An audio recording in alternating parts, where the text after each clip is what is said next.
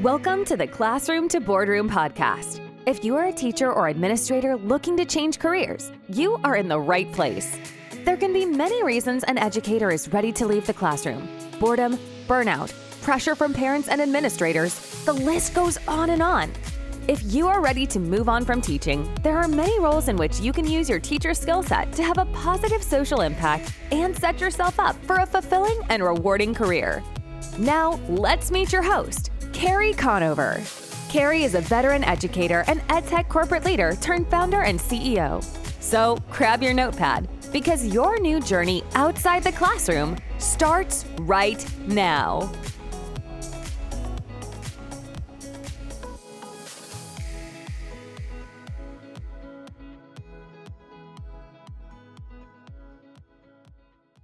It is so incredibly hard to believe that I quit teaching 10 years ago. I have now been out of the classroom as long as I was in the classroom. And I've been seeing a lot of people sharing their stories of quitting teaching and how they're flourishing and doing so well. But today I wanted to share what that looks like 10 years later. Also, I've helped hundreds of teachers figure out how to be happy in their careers again, whether that means going to work for an education company or starting their own business or staying in teaching and finding happiness. And so I, at this point, have pretty much seen it all.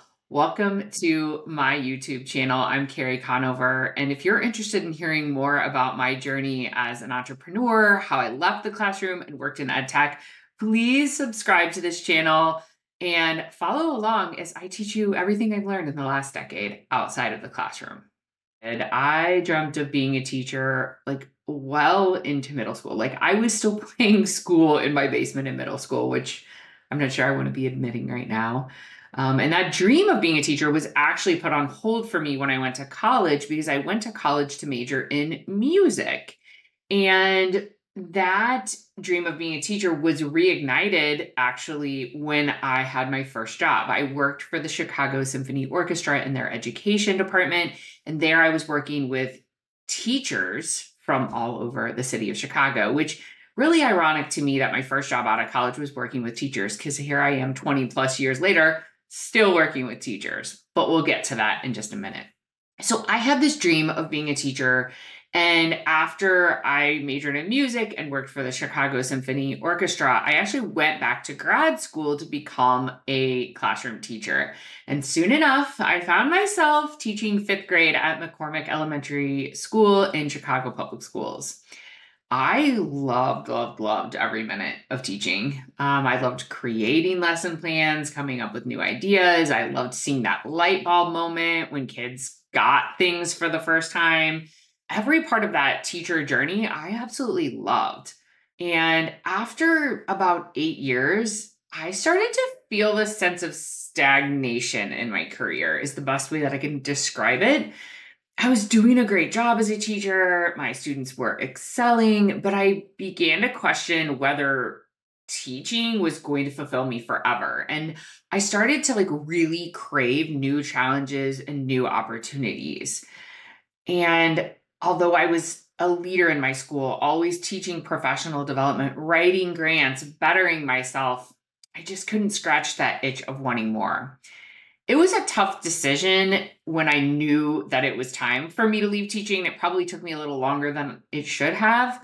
Um, but I was not at the end of the day willing to sacrifice my own personal and professional growth and development for other people.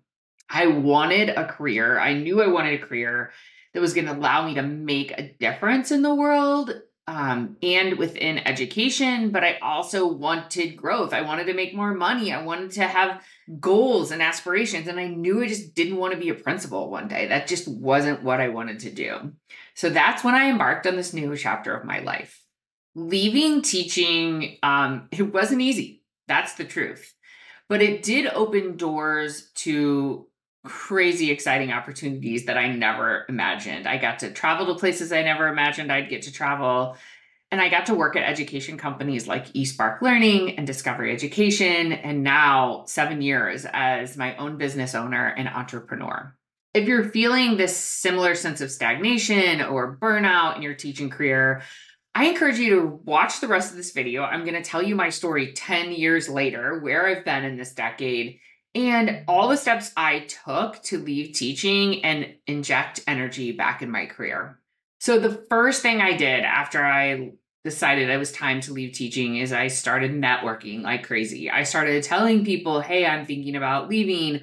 What else is out there for me? And I did land on the decision that I wanted to stay in education in some way, shape, or form.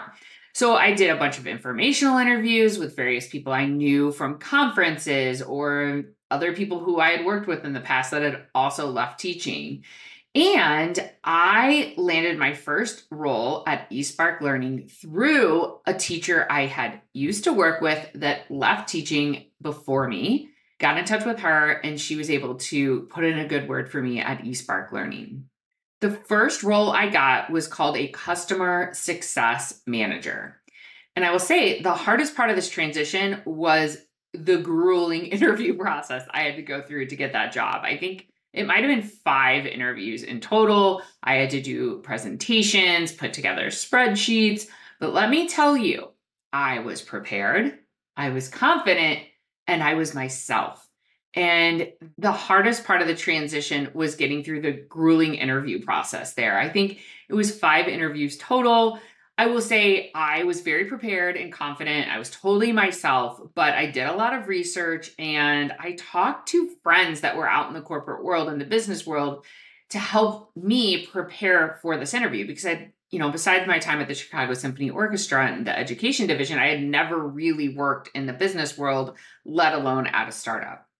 So, if you're interested in learning more about this interview process, you definitely need to subscribe to this channel. I'm going to be sharing all about this journey in more depth on this YouTube channel. And feel free to comment below and tell me what you want me to teach you about. I'm here to teach you and talk about anything you want to learn. So, let's talk about those first six months working at eSpark. Those first six months out of the classroom, working for a startup, everything was different. I mean, there was education. I knew teaching and I knew learning, and that helped me a lot. But the business terminology, the new technologies, the softwares, just the culture and the way businesses run is a lot different than at a school. And the other challenging part was I was surrounded by a lot of really high achieving people especially high achieving former teachers who wanted to make a name for themselves. So that was one of the hardest things is like how do you fit into this culture? How do you, you know, do good work without people being threatened by that good work? It was fun but challenging. And I was very fortunate to have great mentors inside and outside of the company who helped me navigate these situations and figure out kind of how to fit into the culture of a startup.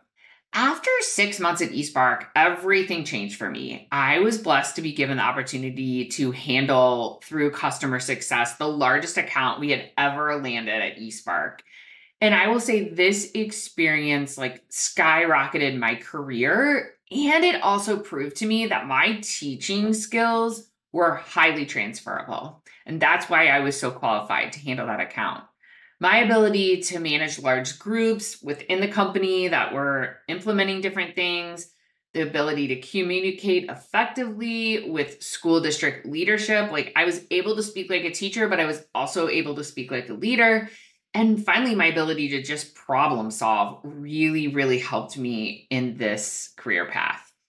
I spent three years at eSpark Learning. I started as a partnership, a school partnership manager. Then I became a strategic account manager, which means I worked with the accounts that maybe were worth a little bit more revenue or a little bit more high stakes. And by the time I left, I was the director of strategic accounts. I learned invaluable skills there I learned so many skills that frankly laid the foundation for my next job at Discovery Education, but also I gained a lot of entrepreneurial skills that allowed me to start and grow my grow my own successful business today. So after my time at eSpark Learning, 3 years out, I started to kind of feel that itch again where I wanted new experiences, but I also wanted to see what a large, more established education company ran like and what it looks like. I was also kind of seeking like new leadership to look up to, new mentors. I also wanted to be more of a leader myself and just further develop my skills.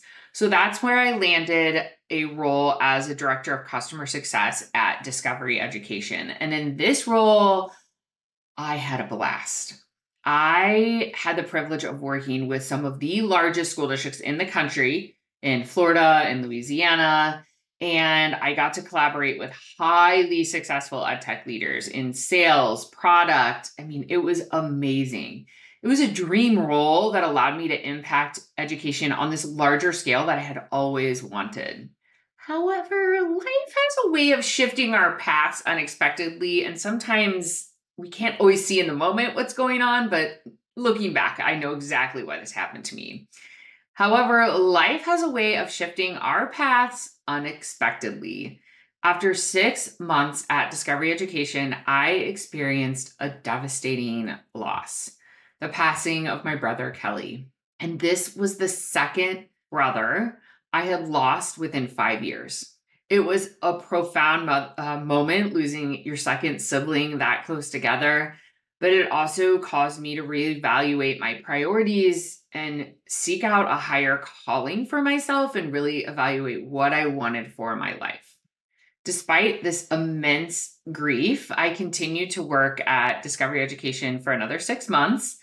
But deep down, I felt this undeniable urge to get back on the ground and directly help teachers this is what I realized. Like, I, of course, always love kids and having impacted with kids. And I still do that today through volunteering at our local high school and getting opportunities to work with youth in other ways.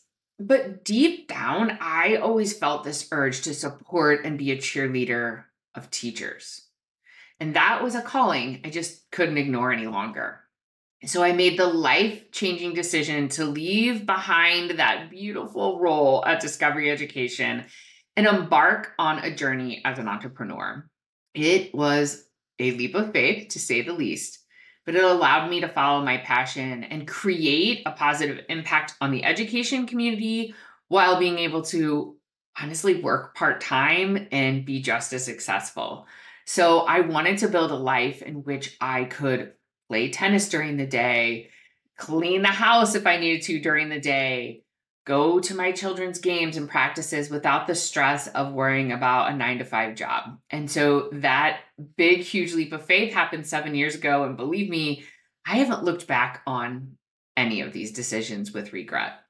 Leaving teaching behind, the comfort of that stable job, that wasn't easy. It wasn't easy leaving my pension. It wasn't easy leaving this career I dreamed about my whole life.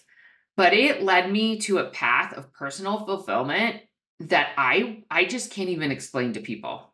If you want to hear more about this journey and my journey and the steps I took to leave teaching, work in the corporate education world, and then become a successful entrepreneur, make sure you subscribe to this channel. I'm going to be spending this year really honing in on helping anyone that wants to follow in my footsteps and be a great mentor to you.